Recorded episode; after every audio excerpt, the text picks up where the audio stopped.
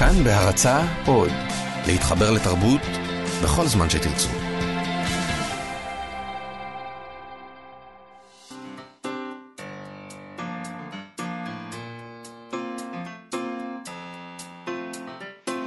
מה שכרוך עם יובל אביבי ומה יעשה לה.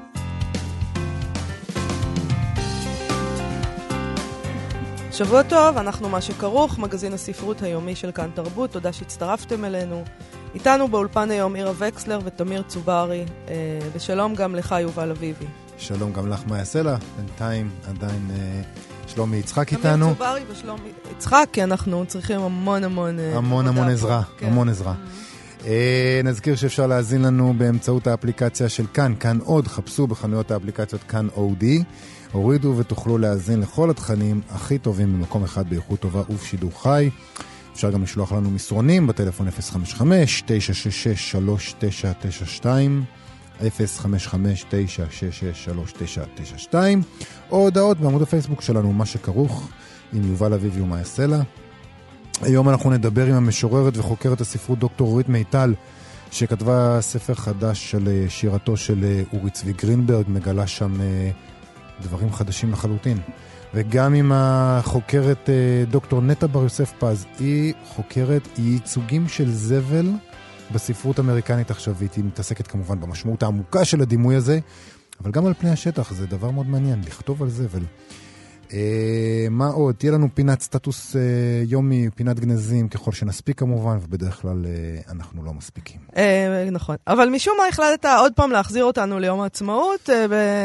אה, מה שמראה שממש קשה לך להתנהג, להתנתק מהחגיגות. כן. 70 שעות לא הספיקו. לא. אנחנו רוצים עוד אנחנו, מזה. אה, 70, 70, שבוע, 70 שנים אנחנו נחגוג את ה-70 שנות- השנים הראשונות. עד 140 שיהיה לך. כן. קודם כל, אה, אה, זה מהבוקר, הבוקר נתקלתי ב, אה, בטקסט שכתב על- עלי אסיף אה, על גרוסמן. הוא כותב שם, הייתי מחנך כיתתו של... רגע, על דוד גרוסמן. על דוד גרוסמן, כן. אוקיי. אה, להסביר מה קרה עם דוד גרוסמן. אה, דוד גרוסמן, כי- זה נכון, אולי נסביר. אה, קיבל בשבוע לא, שעבר... עלי אסיף על גרוסמן, אולי הוא כתב על חגית גרוסמן. אה, מה זה לא. גרוסמן זה כמו מדונה? אה, זהו, זה- חשבתי- מדונה, חשבתי שעכשיו כבר אתה. אומר גרוסמן, יודעים שמדברים על פרס ישראל. ריאנה. אוקיי. כן, הוא צריך לצאת אסיף במופע. כתב על דוד על גרוסמן דוד בעיתון גרוסמן הארץ. ב- בעיתון הארץ, בעקבות אה, אה, זכייתו של דוד גרוסמן בפרס ישראל, והעובדה שהוא עלה לבמה ולחץ את אה, ידיהם של בנט ושל אה, נתניהו. אה, ואלי אסיף כותב כך, עכשיו אני מגיע לקטע עצמו. אה, הייתי מחנך כיתתו של דוד גרוסמן, הוא כותב, בבית הספר התיכון שליד האוניברסיטה, ואף הייתי מורה לספרות באותן אה, שנים. אה, הוא טען בכמה הזדמנויות שהייתי בין אלה שהעבירו אותו מעולם המזרחנות לחיק הספרות העברית. זאת אומרת, הוא אשם. אדם, אדם חשוב בחייו של דוד גרוסמן. אוקיי. אה, הוא כותב, איני יכול אלא להצטער במה שעשה, או לא עשה, גרוסמן בעניין פרס ישראל. היה עליו לסרב בלא היסוס ובלא פקפוק לקבל פרס כלשהו, על אחת כמה וכמה, את פרס ישראל מידי בנימין נתניהו ונפתלי בנט. כך הוא כותב, האחד מביא לחורבן הדמוקרטיה והחברה הישראלית, והשני מטפח הכיבוש והמביא לחורבן החינוך הממלכתי והאקדמיה הישראלית. או-אה. מילים קשות מאוד, הוא ממשיך. קבלת הפרס מידיהם משמעותה, אף אם גרוסמן יכחיש וחתני פרס ישראל אה, אחרים ייתממו, הכרה במעשיהם והשלמה עם מה שהם מסמלים במציאות הישראלית של שנת 2018. אה, אני מדלג כמובן, כי לא נקריא את הכל, אבל יש פה עוד כמה קטעים שחשוב להקריא. בהמשך הוא כותב, במציאות נפשעת כמו של מדינת ישראל בשנת ה-70 להיווסדה, אין מקום למורכבות ספרותית, אלא לאמירה רמה וברורה. אני איני נוטל חלק במעשיכם, ואיני צועד עוד בדרך, בדרך של היהדות הקלוקלת והמעוותת שאתם מבקשים להוליכני בה. הוא רוצה שנלמד מאירוע זה לקח חשוב. מעתה הולכים אנו בדרך שהתוותה נטלי פורטמן. איננו מקבלים פרסים, איננו נוטלים חלק בוועדות, איננו משתפים פעולה עם השלטון הרע הזה. הם מבקשים לחסל את האליטות, ואכן האליטות הללו לא ישתפו עוד, לא ישתתפו עוד במשחק הזה. אין לי ספק שבדורות הבאים יטענו היסטוריונים ואנשי מוסר, מה עשיתם אתם? והרי קיבלתם מידיהם פרסים. תשובתנו תהיה, לא קיבלנו. הפנינו עורף למי שביקשו לחסל את הדמוקרטיה, את המשפט ואת האקדמיה הישראלים. זה עלי אסיף, פרופסור אמריטוס לספרות עברית באוניברסיטת תל אביב. דברים חזקים מאוד. אין מה להוסיף. אין מה להוסיף. לתגובתו של אה, גרוסמן. תשמעי, גרוסמן עכשיו, אני חושב, אני קראתי כמה סטטוסים מאוד מטרידים מהצד השני, גם בפייסבוק. אה, יש כאלה שמציעים אה, לשרוף את ספריו עכשיו. מצא את עצמו במקום שהוא ההפך מממלכתיות, נקרא לו, ב- בימים האחרונים. הוא לא אמור להיות במקום ממלכתי, הוא סופר. לא, בהחלט. פשוט שבסדר. היה איזה דימוי כזה קצר לרגע, שבו היה איזו תפיסה שמשהו ממלכתי קרה, וכולנו מאוחדים, וכולנו זה. למי, איפה זה קרה, הדבר? בחיבוק ה- של, של אה, דוד בחייך. גרוסמן אה, עם אוקיי, פרץ. בסדר. אמ, לא נפסיק את חגיגות ה-70 שלנו, אוקיי. בסדר? נעבור לשני... קשה להתנתק, בבקשה. גם תמשיך. בגרמניה חגגו אה, את אה, שנת ה-70 לישראל. אה, שני ראיונות עם סופרים ישראלים מצליחים התקיימו לרגל חגיגות העצמאות ה-70 של ישראל בדויטשה ואלה. אני לא יודע אם אני אומר את זה נכון. זה השידור הציבורי הבינלאומי בגרמניה, זאת אומרת חלק מהשידור הציבורי שפונה לעולם כולו בשפות שונות, בערוצי טלוויזיה ורדיו ואתר אינטרנט. שם עשו ראיון עם עמוס עוז ועם ליזי דורון. את עמוס עוז כמובן לא צריך לה- להכיר, אבל את ליזי דורון משום מה כן צריך אולי להסביר למאזינים, היא סופרת ישראלית שהייתה, שהצליחה בארץ, אבל היא ככה נשכחה. והיא לא ממש זוכה להצלחה ענקית, אבל בגרמניה היא כוכבת עצומה, זאת אומרת, הספרים שלה הם רבי מכר של ממש. ואם היא לא הקול הישראלי הבולט שם, אז היא לפחות אחד מהקולות הישראלים הבולטים שם, שלא נחשוב שבטעות שהיא בצל של, אה, של עמוס עוז לא, ברעיונות האלה. אני חושבת ששם היא בר, לגמרי ברמה של עמוס עוז, ואולי באמת נזמין אותה פעם אלינו. אולי. אה, אה, להבין איך זה יכול להיות דבר כזה, ששם, איך זה קורה? ששם היא ככה ופה לא מכירים. יש עוד דוגמאות לדבר הזה של אנשים שהצליחו נורא בחו"ל ובארץ ככה לא הצליחו, אבל, זה, אבל המקרה שלה הוא באמת נדיר, זה ממש, ממש, ממש הבדל של שמיים וארץ. אז קודם כל, אה, הריאיון עם עמוס עוז, אה, שאלת הפתיחה, אה, שאלת הפתיחה הייתה זהה בשני הריאיונות, מה, מה התחושות שלכם, החגיגיות ביום העצמאות ה-70? התשובה של אה, אה, עוזי, אה, שיש מה לחגוג בהחלט, הוא, כות... הוא אומר, נולדתי לעולם של גרמניה הנאצית, בחברה זעירה ומבוהלת של פליטים יהודים, פחות מחצי מיליון מהם, בלי מושג לגבי העתיד. העולם האכזרי הקשוח המדמם שבו אנו חיים היום הוא פחות קשוח, אכזרי ומדמם מהעולם של ראשית שנות ה-40 במאה הקודמת. הוא נשאל איך הוא תופס את ירושלים, והוא עונה, רגשות מעורבים, היא מרתקת, יפהפייה, טרגית, אטרקטיבית ביותר לכל הסוגים של הפנאטים. הוא אומר, לא הייתי יכול, סליחה, לחיות במרכז של זה, אני צריך קצת מרחק, אבל הוא אומר, כל מדינה בעולם צריכה לחקות את טראמפ, את הנשיא האמריקאי טראמפ, להעביר את השגרירות שלה לירושלים.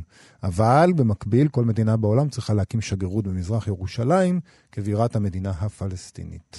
זהיר. כן, הוא מאוד... הוא, זה, הוא מאוזן. חיפשנו ממלכתיות, הוא ממלכתי, כן. מצאנו נכון, ממלכתיות. נכון. אגב, אני לא חושבת שבימין אה, יראו בהצעה הזאת אה, עניין ממלכתי, כן? לא, אבל זה מין... שגרירות פלסטינית במזרח ירושלים. אבל את מבינה, זה- הוא כן אומר שהשגרירות האמריקאית צריכה להיות בירושלים. כן. זה לא- בכלל, לא, הוא אומר, ככה- כולם צריכים לחקות את טראמפ, זה כבר... כן, זה כבר... במה? באיזה מהדברים? בדיוק, וכמובן שזאת הכותרת ככה, ואתה מבליט את זה בכותרת, ואתה רואה רק את המילים האלה, ואז אתה... עמוס עוז יודע איך להתראיין, זאת אומרת, הוא יודע שהוא אומר את המשפט הזה, אז זה יהיה הכותרת, וזה ימשוך מאוד לקריאה.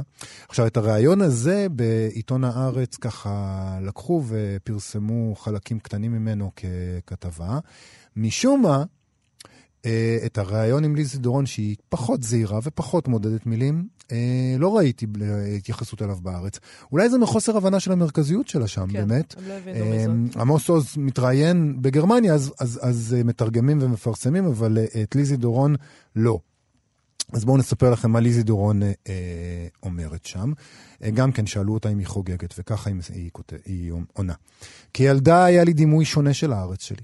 הייתי בטוחה שאנו חולמים, עם חלום נהדר להיות ליברליים, ללחום, ללחום למען החופש. לאט לאט זה השתנה.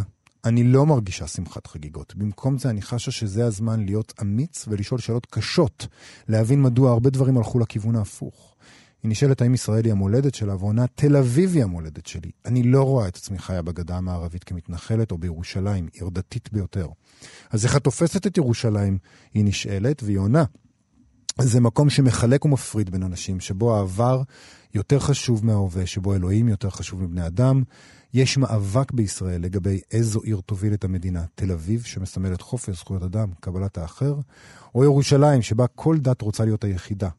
ישראל ביססה שתי זהויות, דמוקרטית ויהודית, והן סותרות זו את זו. היא אומרת, להיות חרדי לא הולך ביחד עם להיות דמוקרטי. שאלה דברים מאוד חריפים, אמ, והיא ממשיכה להגיד דברים אה, אה, קונטרוברסליים ביותר. היא נשאלת מדוע שני ספריה האחרונים לא פורסמו בעברית בכלל. כן, זה פורסם רק שם. פורסם בגרמנית, כן, נכון. בגרמניה. אה, והיא ענתה שהיא נתפסה בישראל כדוברת של הדור השני לשואה בישראל. זה היו הספרים הראשונים שלה שמיצבו אותה בסצנה הספרותית הישראלית. אבל אז היא התחילה לעסוק בפלסטינים ובבעיה הישראלית-פלסטינית בספריה. היא אומרת, מתוך הבנה שהנושא הוא המשך של העיסוק שלה בהיסטוריה של אירופה, שזה כשלעצמו אמירה שעבור ישראלים רבים תהיה שנויה מאוד במחלוקת. עכשיו, היא הגישה את הספרים האלה למו"ל שלה, ולדבריה הוא אמר, השואה מוכרת טוב יותר, ודחה את שני הספרים שלה, זה ככה היא אומרת בריאיון.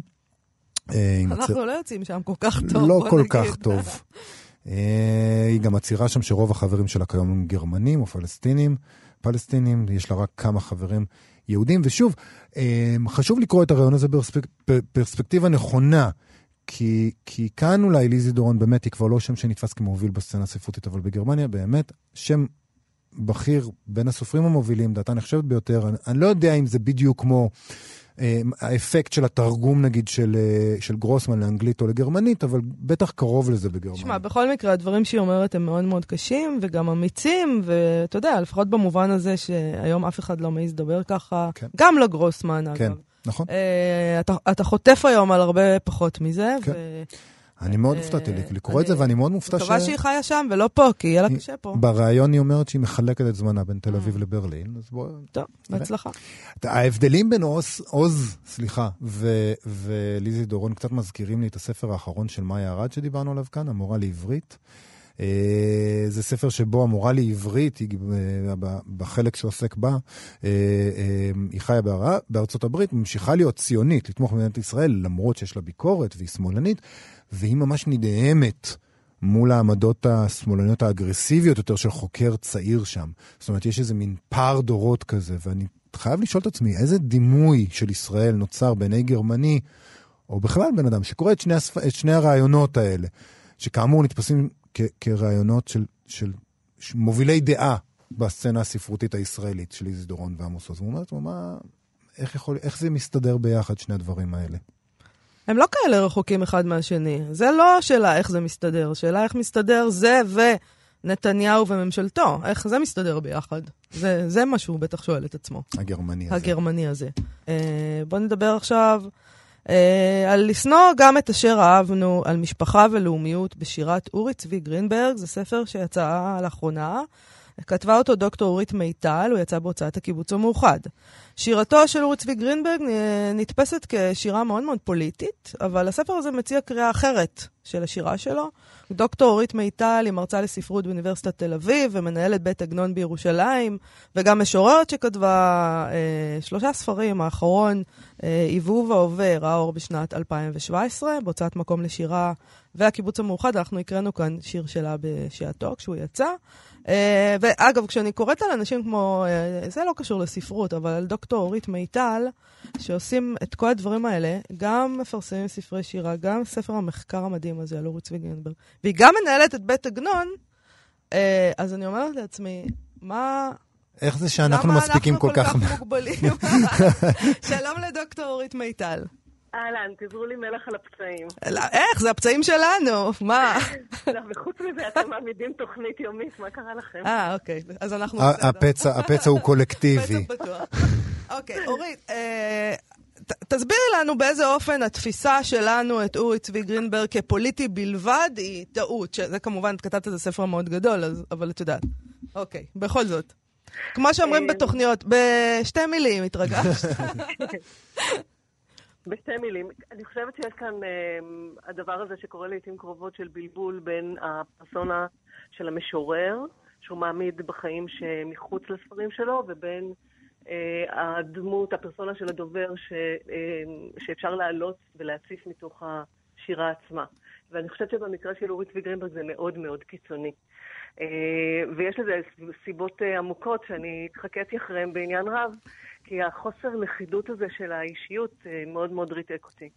אז גם בשירים עצמם, דרך אגב, לא רק מחוץ לשירים, לא רק בחיים הביוגרפיים, אלא גם בשירה עצמה, יש לו איזו נטייה להתנצח בדרכים מאוד מאוד קיצוניות ולהכניס את כל המהומה הזאת של, ה, של האישיות הבלתי מתלכדת שלו לאיזושהי מסגרת אה, ברורה, מצמצמת, מחזיקה, כדי שיוכל להגיד או להשתמע כמי שאומר דברים מאוד ברורים. אבל אה, מה שנורא נורא יפה בשירה הזאת, היא כמו הדימוי הזה שהוא אהב של הר געש מתפרץ, mm-hmm. זה פשוט כל הזמן אה, אה, הורס את עצמו. אה, הוא מעמיד את זה ואז זה מתפרק, ואז הוא מעמיד את זה וזה מתפרק שוב, וזה נורא נורא מעניין לעקוב אחרי זה. אה, איך, הדימוי הציבורי של אה, אורי צבי גרינברג, איך הוא התבסס ומדוע, האם אני טועה לחשוב שהשירה שלו קצת נשכחה? את יודעת, למשל, אה, אני אגיד לך, נכון, השירה שלו מאוד מאוד מורכבת, לא קל להבין אותה, אה, היום כותבים שירה יותר ברורה, אבל אני חיפשתי אתמול שירים שלו שהולחנו למשל, כדי להשמיע, מעט מאוד. ובטח לא, כמעט אין כאלה שהם מוכרים, את יודעת. זה לא לאה גולדברג ולא רחל. אני מסכימה שזה לא לאה גולדברג ולא רחל. כי הוא יותר וגם... מורכב בעינייך? כי הוא יותר מסובך? כי הטקסטים שלו יותר מסובכים? או, ש... או הדבר הברור מאליו, שהוא היה פוליטי, הוא היה ימין, ואת יודעת. הוא עבר צד, כלומר, זה לא עשה את זה... זה לא בעיה להלחין שירים אה, שהנטייה הפוליטית שלהם היא ימינה, זה לא הבעיה. היום זה לא בעיה, אבל בזמנו, את יודעת, הוא היה משורר מאוד מוחרם. נכון, בגלל זה הוא היה משורר מוחרם. תראי, הסיפור של שירת, אה, תראו, הסיפור של שירת הצג הוא סיפור אה, עצוב ומזעזע. אה, כי אני, ולא רק אני, אה, גם אה, הרבה מאוד חוקרים, חוקרי ספרות וגם הרבה מאוד משוררים וקוראים, אה, חושבים שהוא, אה, לא יודעת אם לא המשורר הכי טוב, אז בוודאי אחד מהשלושה או מהחמישה הכי טובים. כן. שה, שהשפה העברית העמידה אי פעם במאה ה-20, והוא מרתק ומעניין. ו, ובאמת אה, הוא בלתי נגיש לרוב אה, הקוראים, הרבה מאוד לא מכירים אותו, מכירים את הסיפורים, השערוריות הפוליטיות ו, והסיפורים אה, החוץ-פואטיים, אבל פחות מכירים את השירה עצמה. זה כמובן תולדה של זה שהוא היה מוחם הרבה מאוד זמן, בגלל עניינים פוליטיים. וגם תולדה של זה שהשירה שלו באמת מאוד מאוד מורכבת ומעמידה המון המון קשיים בפני הקוראים שלה, זה לא פשוט לקרוא אותו. אה, ואנחנו יודעים שלא רק היום, אלא גם פעם, כשזה היה קשה, אז לא ממש התאמצו. אה, וגם, וגם שירה אקספרסיוניסטית, זאת אומרת שהיא אה, מרשה לעצמה כל מיני דברים, להיות לא שקולה, לא חרוזה, שירים מאוד מאוד ארוכים שמשתרעים על פני, פואמות שמשתרעות על פני עמודים רבים. וצריך בשביל זה באמת איזשהו קשב ואיזושהי סבלנות. ואיזושהי התמסרות, שזה לא, זה לא כזה מצוי. אבל הוא גם לא, אני לפחות, אני לא זוכרת שהוא היה, אני לא למדתי אותו בתיכון. נכון, בגלל... אה, וככל שאני מכירה, נגיד, אה, את הבת שלי, אה, וחברותיה שלומדות בתיכון, לא שמתי לב גם שם שלומדים, שגם היום לומדים. זה מעניין לא, איך, לא, איך, לא, איך לא מחזירים אותו. לא, שנייה, קודם כל היום לומדים אותו, האקלים כן? הפוליטי בוודאי מעודד את ההחזרה שלו, כן. לומדים אותו, לומדים שירים מסוימים. אה, למשל, אני יודעת שלומדים את אה, נפח, אה, מתוכן הקריאון על קוטב העצבון, ואני מניחה שלומדים עוד, ואני מניחה שלומדים רחובות הנהר, אני לא ממש בקיאה בזה. מן הסתם גם כן מתמקדים יותר כן, בהיבט הפוליטי. אז בואו בוא, בוא נחזור לעניין הזה של יחסי משפחה שאת בדקת. כן. באיזה אופן הוא, הוא מתייחס לדבר הזה? באיזה מודל? הוא משתמש? תראי, יחסי משפחה אה, לא נידונו בכלל, כמעט בכלל, ביחס לשירה שלו, הפרשנים לא התעכבו על זה כל כך, ואם כן כבר התעכבו על זה, אז זה היה מאוד בשוליים ובצורה לא ממצה. אני באיזשהו אופן, החיבור הראשוני שלי, זה גם מוזר איך הגעתי אליו, כי ממש לא, זה לא היה מובן מאליו שאני אגיע גם אני כמוך וכמוכם אה, אהבתי וקראתי שירה המון שנים ודווקא לא קראתי אותו והייתי צריכה להגיע עד לאוניברסיטה וללמוד במקרה איזשהו שיעור ולהתוודע לעוצמה המהפנטת של השירה הזאת ואז משם והלאה פחות או יותר השתנו חיי. אבל הדבר הראשון שמשך אותי, אני חושבת, בשירים שלו זה הקינה על האימא. אה, שמופיעה שוב ושוב, גם בשירה המוקדמת וגם אה, לכל אורכה בעצם. זה היה משהו שמבחינה אישית כאילו דיבר אליי. אה, כי אימא שלי נפטרה בגיל צעיר, ואיכשהו הייתה הכניסה שלי לתוך השירה שלו. Okay. אוקיי. ואז, כמו שזה קורה, כי הרי אנחנו מגיעים מהמקומות, מהעולמות האישיים שלנו. פשוט איתרתי, התחלתי לעקוב אחרי האימא וה, והכתיבה שלו על, על אימא ואימהות. אה, מהשירה המוקדמת, מהספר הראשון שהתפרסם בארץ, אה, אימה גדולה וירח. ו- וככה המשכתי לאורך כל הספרים. עשיתי מחקר שבעצם אה, מתחיל מהספר הזה ועד השירה המאוחרת שלו, שלא התכנסה, הוא לא הסכים אה, לכנס אותה בספרים, בגלל החרם הנגדי שהוא עשה לקוראים שלו.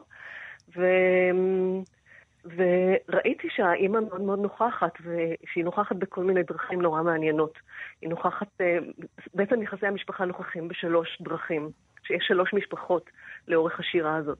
אה, אחת, המשפחה הביולוגית, המשפחה האמיתית כאילו, האימא ואבא ואחים, האחיות בעצם, ואחר כך אה, יש איזשהו מעבר, מעתק, לרמה סימבולית, אז uh, האימא הופכת לארץ או לאדמה או למולדת, uh, האבא הופך לאלוהים. Uh, האחים, יש מין קהיליית אחים כזאת, שהאחים זה הקהילייה של החלוצים שמגיעים לארץ, או הקהילה הישראלית שמתפתחת כאן. והבן המקולל והנבחר, האחד והיחיד, שזה הוא עצמו, המשורר הדובר עצמו, בשירים. והמשפחה השלישית זה המשפחה בעצם אה, אחרי מות ההורים במלחמת העולם השנייה, המשפחה שהוא מקים. הבית שלו, שהוא אמור להיות בו האבא, אה, הרעיה והילדים. אבל בעצם, אם אני מבין נכון, המודל הזה של המשפחתיות והנושאים האלה היותר אינטימיים ויותר רכים אולי, אה, לא מנותקים מההיבט הפוליטי, זאת אומרת, הדברים האלה משתלבים זה בזה. להפך, זה בדיוק, זה בדיוק כל היופי. יש, יש איזה... כשברגע שהתחלתי לעקוב אחרי יחסי המשפחה, גיליתי כל מיני דברים. למשל, גיליתי אה, את האופן שבו השירה הפוליטית והשירה האישית אה, שזורות אחת בשנייה ודווקא לא נפרדות זו מזו. כשלאורך כל השנים, וגם דרך אגב בעריכה של כל כתבי אורי צבי גרינברג, שדן מירון עשה פרויקט מדהים, גדול וממש ראוי לשבח בעיניי, אה, יש הפרדה מוחלטת. אה, מסורתית בין השירה הפוליטית לשירה הלא פוליטית, בין אם זו השירה היותר לירית או אישית ולבין השירה אה, שמירון מכנה ההגותית והמטאפיזית. Mm-hmm. ויש איזו הבחנה, הבחנה כל כך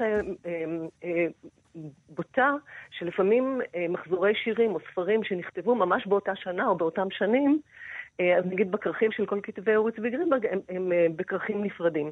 וואו, וואו. יש ערך של, של הכתיבה... הוא הפריד הכל.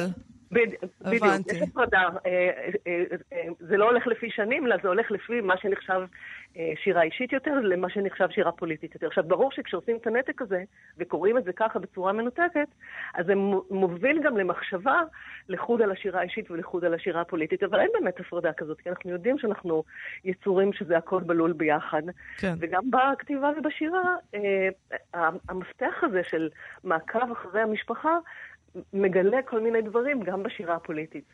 רצית להקריא... זה מעניין לקרוא את שני הצדדים האלה, אה, אחד מבעד לפרספקטיבה של השני. כן. אז רצית להקריא לנו קטע, וזה מעניין שאת מקריאה ספר, אה, ש, סליחה, שיר שעוסק בדיוק בדברים האלה, שמופיע דווקא בספר הקטרוג והאמונה, שהוא הספר שהביא עליו את החרם הגדול. נכון, אני קוראת אה, שיר אה, ש, שמופנה לאימו. אה, השיר הזה נמצא ממש באמצע של ספר הקטרוג והאמונה, שהוא אחד הספרים הכי מושמצים, הספר שהביא להחרמתו, אה, הספר שיצר משבר מאוד מאוד גדול בחיים הפואטיים שלו, בהתקבלות שלו, יש לי פרק גדול על זה בספר. והוא כמובן אה, נתפס מאוד כפוליטי, הספר הזה. הספר הזה הוא הספר הפוליטי שלו בה"א הידיעה. אה, והשיר הוא מתוך, הוא חלק שלישי מתוך מחזור בין שלושה שירים, שהוא, שהוא נקרא מולדתי באש ופניי לאלוהים ולאימי. ובעצם זה שיר ש... שהוא מעבר, גם בספר קורה מין מעבר כזה מהמולדת בחזרה אל האימא. זאת אומרת, אם כשהוא הגיע לארץ הוא נטש את אימו מאחור באירופה, ניסה להמיר את האם הממשית, האמיתית או הביולוגית, באם, אה, באם סימבולית, בארץ, באדמה, בארץ ישראל, אז בעצם בשיר הזה וברגע הזה, בספר הקטרוג והאמונה, הוא עוזב את הארץ וחוזר חזרה לאירופה. כן, אוקיי. והשיר הזה מסמל באיזשהו אופן את, ה, את ההשתוקקות שלו לחזור חזרה לאימו. כן. אה, אז את השיר? כן, כן, בבקשה. טוב, רגע.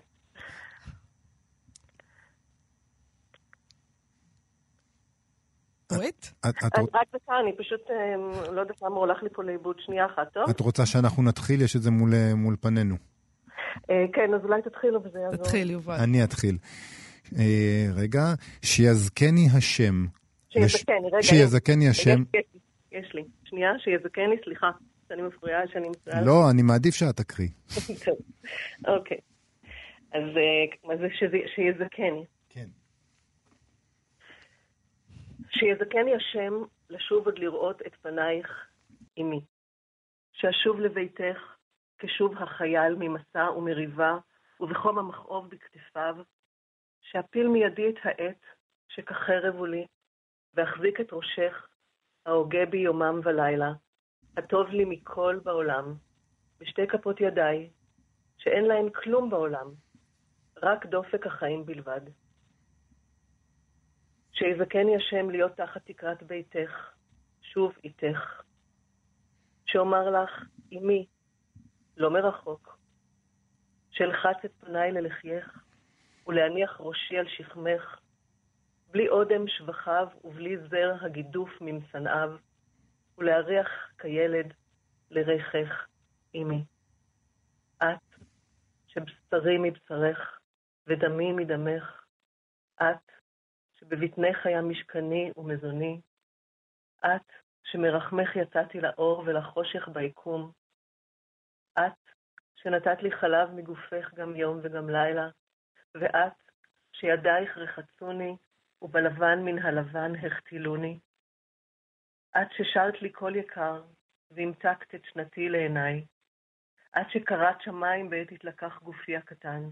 ואת, האישה הראשונה והאחרונה, אשר אין חליפות באהבתך עד הסוף.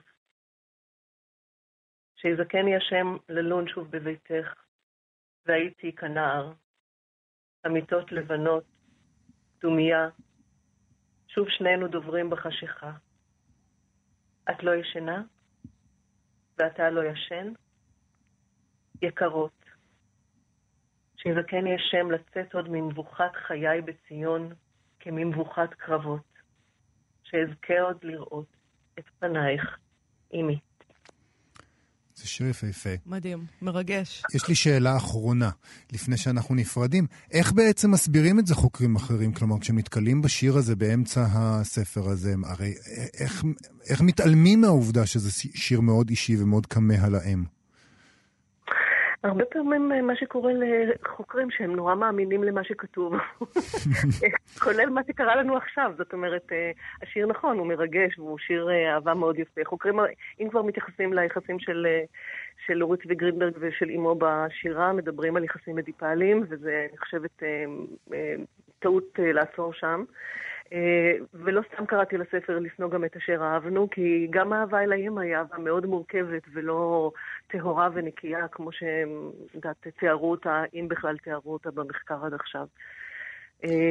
וכל הקשר בינה ובין השירה הפוליטית הוא לא, אתה מבין, זה נורא קל לא לראות את השיר הזה כשמתייחסים לספר הקטרוג והאמונה כספר פוליטי ומטאטאים הצידה את העניינים האישיים והמשפחתיים. דוקטור אורית מיטל, תודה רבה לך על השיחה הזאת. נזכיר את uh, הספר לשנוא גם את אשר אהבנו, משפחה ולאומיות בשירת אורי צבי גרינברג. תודה רבה לך. תודה, להתראות. תודה רבה, תודה, ביי. טוב, מי שמכיר אותי uh, יודע, וגם מי שמאזין לתוכנית כבר לא קיבל... מכיר, ומי לא מכיר אותך? ומי שמאזין לתוכנית כבר קיבל רמזים לכך בעבר. כמה אני מתלהב מייצוגים של בזוי ומטונף בספרות, ו... וכמה עמוק ומעמיק אני חושב שהדימוי הזה יכול להיות, דימוי שמרתיע הרבה פעמים מאוד אנשים. וזאת אחת הסיבות שהתלהבתי כל כך כשראיתי שביום רביעי הקרוב בערב תרצה דוקטור נטע בר יוסף פז בבר Friends Underground. מעולם לא שמעתי עליו קודם. גם אני לא, ונשמע מקום Friends Underground. תשמעי, אני לא יודע עד כמה זה Underground, זה בלונדון מיניסטור בתל אביב, אז כאילו לא צריך להגזים. שזה מקום די מטונף. אבל לא מאוד Underground. בכל מקרה, דוקטור נטע בר יוסף פז תרצה שם על ייצוגי זבל בסיפורת אמריקנית עכשווית. היא תשאל שם אה, מה גורם ליוצרים להעמיד את הזבל במרכז היצירה שלהם ומה המשמעות של זה. נגיד שדוקטור אה, נטע בר יוסף אה, היא חוקרת ומרצה, בר יוסף פז, סליחה, היא חוקרת ומרצה לספרות במכללת סמינר הקיבוצים באוניברסיטת בן גוריון בנגב. שעוסקת בגישה סביבתנית לסיפורת האמריקנית והעברית העכשווית ולייצוגים של זוהמה בספרות ובאומנות. שלום אה, לדוקטור נטע בר יוסף פז. שלום. אז, אה, אז איפה מוצאים זבל בספרות האמריקאית העכשווית? אמ, It's all over the place, אבל אה, באופן ספציפי, במחקר שלי שמתי לב שיש קבוצה מסוימת של יצירות שנכתבו בסוף המאה ה-20, תחילת המאה ה-21, שממש אפשר להגדיר אותן כתת-סוגה. אה, בתוך הסיפורת אה, האמריקנית, אה, נגיד בתוך הריאליזם האמריקני. אני אתן כמה דוגמאות. האבא של הסוגה הזאת, הוא מתחיל אפילו קודם, בשנות סוף שנות ה-30, זה The Grapes of Wrath, ענבי הזעם, ג'ון סטיינבק. ואז אה, הוא ככה התחיל בעיסוק הזה, והאחרים הם אה, הכי, אה, נגיד, סיגניפיקטיבי הוא אדון החצר של טריסטן אגולף. אני, אני כאן נותנת את השמות כפי שהן תורגמו לעברית, כי רבים מהם תורגמו לעברית. Mm-hmm. מסך הטורטיה של טי.סי אה, בויל. הדרך של קורמק מקארתי והידיד הקטן של דונה טארט, ואפילו גם אפשר לציין את דון דלילו, את תת עולם. אבל מה זה, מה זה בעצם הדבר הזה, העיסוק בזה, ולמה למה את מתכוונת? תסבירי לנו מה, על מה מדובר בעצם. אני אסביר, כן, נתתי רשימת יצירות. Uh, ובכן, הספרים הללו uh, מתבוננים, קודם כל מייצגים, פשוט מאוד מתארים בצורה מפורטת מאוד, סוגים שונים של פסולת, ממש. אה, פסולת אמיתית, פסולת תעשייתית, פסולת ביתית, אה, ממש זבל ובכלל לכלוך, זאת דרך אחת שלהם להתבונן. ההיבט השני של זה הוא האופן שבו הם מתבוננים על אנשים. אה, ולמה שאני קוראת, נניח, אנשים בזבל, או אנשים כמו זבל, כפי שקראתי להרצאה מחרתיים, אנשים שהחברה אה, קודם כל מדירה אותם, בדרך כלל מסיבות של גזע או של מעמד או העבודה שבה הם עוסקים, והיצירות הללו מתארות את האנשים האלה, והרבה פעמים עושה קשר אה, מיידי בין העובדה שהם עובדים בעבודות האלה, או הגזע שלהם או המעמד שלהם, לבין היותם מלוכלכים בדרך זו או אחרת. Mm. זה ההיבט השני. וההיבט השלישי, שהוא היותר אה, מתוחכם, מעניין, מרתק לגבי כל הספרים הללו, זה האופן שבו היצירות הללו תופסות את עצמן. היצירות הללו אה, בדרכים שונות עסוקות מאוד במעמדן באופן מודע, באופן שכל הזמן אה, מראה לנו הקוראים שלום, אני יצירה, ואני שואלת את עצמי לא רק מהו זבל ולמה אנחנו מתייחסים ככה לאנשים בזבל, אלא האם אני זבל? Mm. האם אני, היצירה הזאת, עומדת ל... וממקדים את עצמם באופן כזה בשוליים, או ב... ב... ב... על, ה... על, ה... על הקצה? שלום, האם אני, האם אני יצירה שראויה להערכתם של קובעי המדיניות, קובעי הקאנון? האם אני יצירה מוערכת, או האם אני אשמר ואנצר כאיזשהו נכס צאן ברזל. זאת אומרת, היצירה אני... עצמה, בתוך הטקסט עצמו, יש את השאלות האלה שהסופר שואל. זה מה שאת נכון אומרת. נכון מאוד, זה מה שאני אומרת, בדיוק. אולי, באמצעים אולי, שונים. אולי נקריא עכשיו איזה קטע שרצית להקריא לנו שככה מדגים את העניין הזה? אה, בדיוק את העניין הזה דווקא לא, אני אדגים לא, לא, את העניין, של, את העניין של זבל. יצירה שעסוקה בזבל בספרות. אני נורא לא אוהבת את המילה הזאת זבל, ואני לא יודעת למה. מה, מה, מה זה אומר עליי גם? זה עוד שאלה, זאת אומרת, זאת אומרת, הכוונה היא להשפעה. איך יכול להיות שסופרים לוקחים את הדבר הזה, שנורא, בעצם נורא מרתיע אה, קוראים מסוימים הרי להתעסק בכל מה שבזוי, בכל מה שאנחנו רוצים לזרוק מאיתנו. אם, לא היינו, אם היינו רוצים להתעסק עם זה, לא היינו זורקים את זה. נכון, אבל אה, ובכן, אולי אני להקריא עכשיו, או להגיד, זאת אומרת, מה הסיבה, או להשאיר... בואי, אני אקריא קודם. בואי תקריא, כן.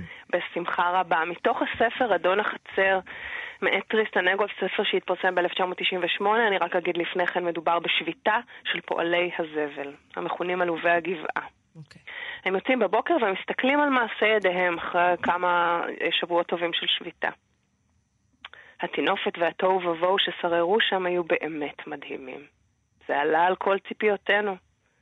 בתוך קצת פחות מחודש וחצי הפכה בייקר לפח אשפה שלידו נראתה המזבלה עצמה כמו חצר של בית בריביירה. זה היה כאילו נסתם פתאום צינור הניקוז של הקהילה, וכל השפכים והפסולת עלו על גדותיהם וגלשו בגלים בלתי פוסקים של רקב. זה היה תזכורת יעילה למה שהסתתר מאחורי הקלעים בכל נקודת חיבור נתונה. מה נכנס ומה יצא, ומה שיצא כשנשאר בלי השגחה לא הלך לשום מקום. מכל העברים הונח במצבורים, התמקם תחת כובד משקלו שלו, התגבש לגושים פזורים. הוא נמתח לאורך מדרגות של מרפסות, לפני פתחי בתים וגרמי מדרגות, טינף שבילי כניסה סלולים בחצץ ומדרכות, ונע תמיד עם הנבירה המתמשכת של אוכלי נבלות בלתי נראים. ברבורי חרסינה וצעצועי אמבט נחו שם מוכתמים בחרדל ובשמן בישול. גני פרחים וערוגות קקטוסים היו מכוסים סמרטוטים ישנים, חכות דיג ובקבוקי תרופות. גפנים ומשטחי כיסוס נצמדו לגדרות מוכתמות, מעורטלים ומפוחמים. טבעות כדורסל ודגלי צבא מוצבים היו תלויים מעל מכלי אשפה קדושים. פחי אשפה עולים על גדותיהם וצידניות קלקר מתפוררות, וכל הכבודה הזאת פלשה לרחובות, אל מתחת למכוניות חונות, לאורך תעלות ניקוז ובערוגות עצי האורן שלצידי המדרכות. זה בהחלט תיאור אה, לא נעים לקריאה. ולשמיעה. למה? אני חושבת שזה היה נהדר ויקרה נפלא. אני יודעת לא, שלא לזה התכוונתי. לא לזה התכוונתי, כמובן. נכון, אבל יש בזה משהו נורא מרתיע. אני יודע ש... אה, אני, אני בין השאר גם כן מאוד מאוד עסוק בדימוי הזה, ואני יודע שהמון אנשים מאוד נרתעים, זאת אומרת, לא, לא, זה לא נעים ככה לחטוף את זה מול הפנים. כן, באמת נשאלת השאלה, אני, אני מניחה שזאת שאלה שאתה שואל אותי. כן, כן, כן, בהחלט. ובכן, אה, באמת, אה, אם אני רק אומר משהו על הטקסט הזה, מה ש... אה, זה מתקיף אותך. מדובר ב excess, בעודפות מטורפת של אה, אה, תיאורים מפורטים, ויש כאן אמצעים חזקים שהם בולטים יותר כמובן במקור האנגלי, ששמים לך את זה בפנים. אני מסכימה איתך.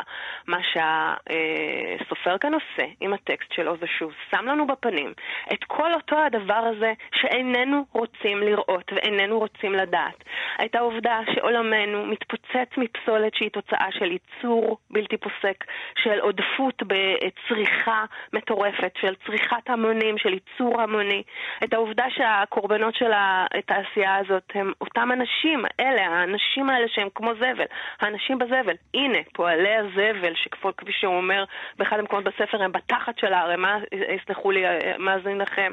האנשים האנשים האלה שאיננו רוצים להבחין אה, בגורלם, איננו רוצים להבחין, ואת זה הוא שם לנו בפנים. שלא לדבר על, על כוכבנו ההולך ומתלכלך, על ההשלכות הסביבתיות של זה, כן, ההשלכות הכלכליות, ההשלכות החברתיות, הצדק החברתי שנרמס, אה, את כל הדברים הללו אה, הספר הזה שם בפנינו, וכל הסוגה הזאת כולה היא בהחלט חלק, ובזה אני באמת אסביר מדוע, חלק מז'אנר של סיפורת מחאה אמריקנית. mm. אה, מאוד חזקה, שעיקר המסרים שעולים ממנה הם מסרים של מחאה, מחאה חברתית, מחאה כלכלית, מחאה סביבתית. תגידי, את מזהה אה, את הזרם הזה גם בספרות העברית? אה, מהלך דומה? אה, תראה, אה, ספרות חברתית אה, עברית היא, היא שונה במובנים האלה. אני אדבר על ההיבט הסביבתי.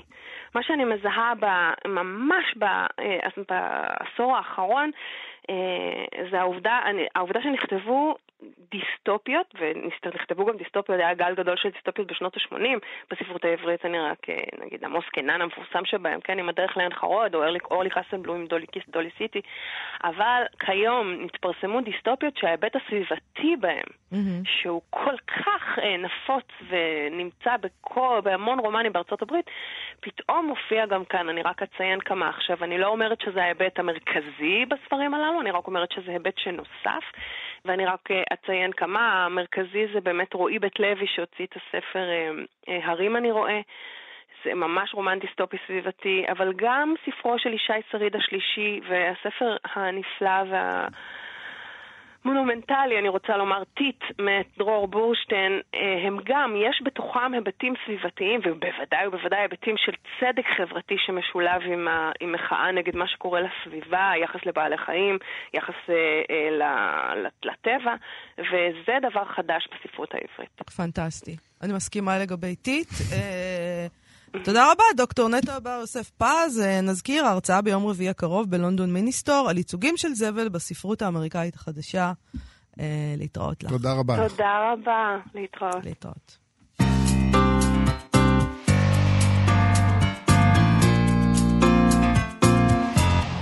נעשה את פינת גנזים? כן, תשמע, אנחנו דיברנו היום על אה, אורי צבי גרינברג, ואני מצאתי בעיתון דבר, אה, ביוני 1981, דברים שנשא פנחס שדה ביום השבעה למותו של אורי צבי גרינברג בכל ישראל. כלומר, הם, הדפיסו במסע, זה המוסף של ספרות, אה, אומנות ועיון, דברים של פנחס שדה. אני הייתי שמחה להקריא הכל, אבל אני כנראה לא אצליח, אז אני אקריא חלק. הכותרת היא "אם גברים בוכים". כן. וכך כותב, או כך אמר פנחס שדה. לפני שנים אחדות ראיתי את אורי צבי גרינברג עומד ובוכה. הנסיבות שבהן התרחש הדבר לא היו חשובות כשלעצמן. היה זה בטקס כלשהו של חלוקת פרס, פרס ביאליק. ואני ראיתי את המשורר בן ה-80, הגבר יפה התואר, עומד על הבמה, בתוך הקהל, בתוך הפרסים, בתוך החסידים, בתוך המלכות, בתוך המדינה, בתוך הר הבית, ובוכה כמו ילד קטן. היה זה כאשר החל להעלות זיכרונות על אלזה לסקר שילר. וכשנסחף בדבריו, החל לצטט מדבריה אליו בגרמנית. ואולי היה זה מוזר לשומעים לשמוע את אורי צבי גרינברג מדבר גרמנית ובוכה. אך אני הבינותי אותו. אלזה לסקר שילר הייתה בצעירותה אישה יפה. היא חייתה בברלין, העיר הקסומה והמרתקת. היא הייתה משוררת מפורסמת, המשוררת הגדולה ביותר בשפה הגרמנית בדורה. ויום אחד קמה והפליגה לפאתי אסיה, ונכנסה לחדר ערירי באיזו שכונה ירושלמית, אולי שכונת הבוכרים, והחלה משוטטת ברחובותיה של העיר, שאולי נראתה בדמיונה חלומית וקדושה, עם בגדים משונים, עם מגבעת משונה, עם פרחים בשערות, וילדי השכונה היו משליכים אחריה אבנים. וכך, לאט לאט הלכה והזדקנה, הלכה ודעתה נטרפה עליה, עד שנקברה באדמה הסלעית תחת השמש הנוראה, האכזרית, של הר הזיתים. אורי צבי גרינברג, שהיה צעיר ממנה ב-19 שנה, הכיר אותה עוד בברלין. העריץ אותה, התיידד עימה, אולי התאהב בה, וכעבור למעלה מ-50 שנה, על במה בתל אביב, בתוך המלכות, ובתוך הקהל, ובתוך הפרסים, ובתוך החסידים, כעבור 50 שנה, עמד ובכה כתינוק, כי הוא ידע שהאמת הייתה איתה, ושהאמת ירדה איתה לקבר. האמת הייתה בחדר הערירי, בפרחים, בסערות, באבנים מאחורי הגב. גרינברג באותם ימים רחוקים היה לפעמים רעב ללחם. פעם סיפר לי שהלך ממרכז ירושלים עד בית וגן בצהרי יום קיץ, כי הייתה שם אישה אחת שנהגה להציע לו כוס תה. לשם זה הלך. המשורר ככל אדם אינו מבקש את הכאב, הוא אינו שש אל הצלב. גם אלזה להזכיר שילר, לא, בבת אחת הגיע. לאט לאט הגיע.